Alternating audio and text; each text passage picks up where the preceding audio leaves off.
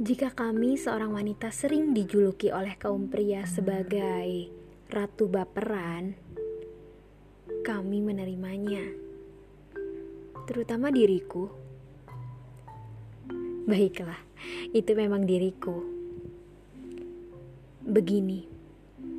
Memang aku sering memaknai sesuatu dengan perasaanku. Tidak seperti seorang pria yang mengandalkan sebuah logika saja.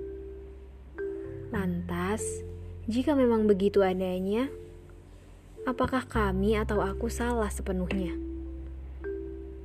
Menurut istilah kuno, tidak akan ada asap tanpa adanya sebuah api, bukan? Apakah rasa yang sering kalian sebut baper terjadi tanpa sebab? Ayolah Adam, jika kalian memandang sesuatu dengan logika, masih masuk akalkah itu terjadi begitu saja?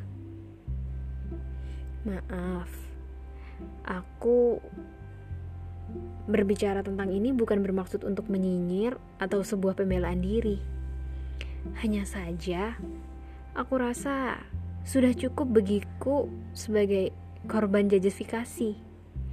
Paling tidak, atau setidaknya, jika kalian dijuluki sebagai penipu hati, itu benar bukan? Tidak, tidak. Aku tidak sepicik itu.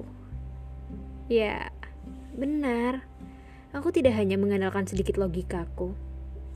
Aku mencampurkannya dengan sedikit perasaan dan hati nurani. Itulah kami. Itulah aku. Yang masih menerima meski hati berkali-kali telah terluka meski telinga dan mata sudah terbiasa mendengar dan membacanya. Tapi, satu pintaku. Jika kalian berharap seorang wanita untuk tidak masuk dalam lubang makna yang sering kalian sapa dengan baper, maka berbaiklah dengan membantu kami. Ya, jangan berlebihan. Berlebih dalam sebuah perhatian, di mana itu masih dalam koridor halalan pun sama saja. Sama tidak baiknya.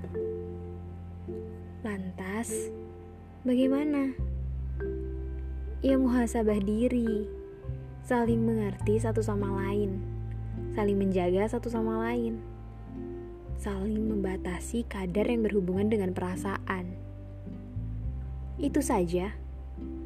Mudah bukan? Dan benar. Memang benar, aku yang baperan.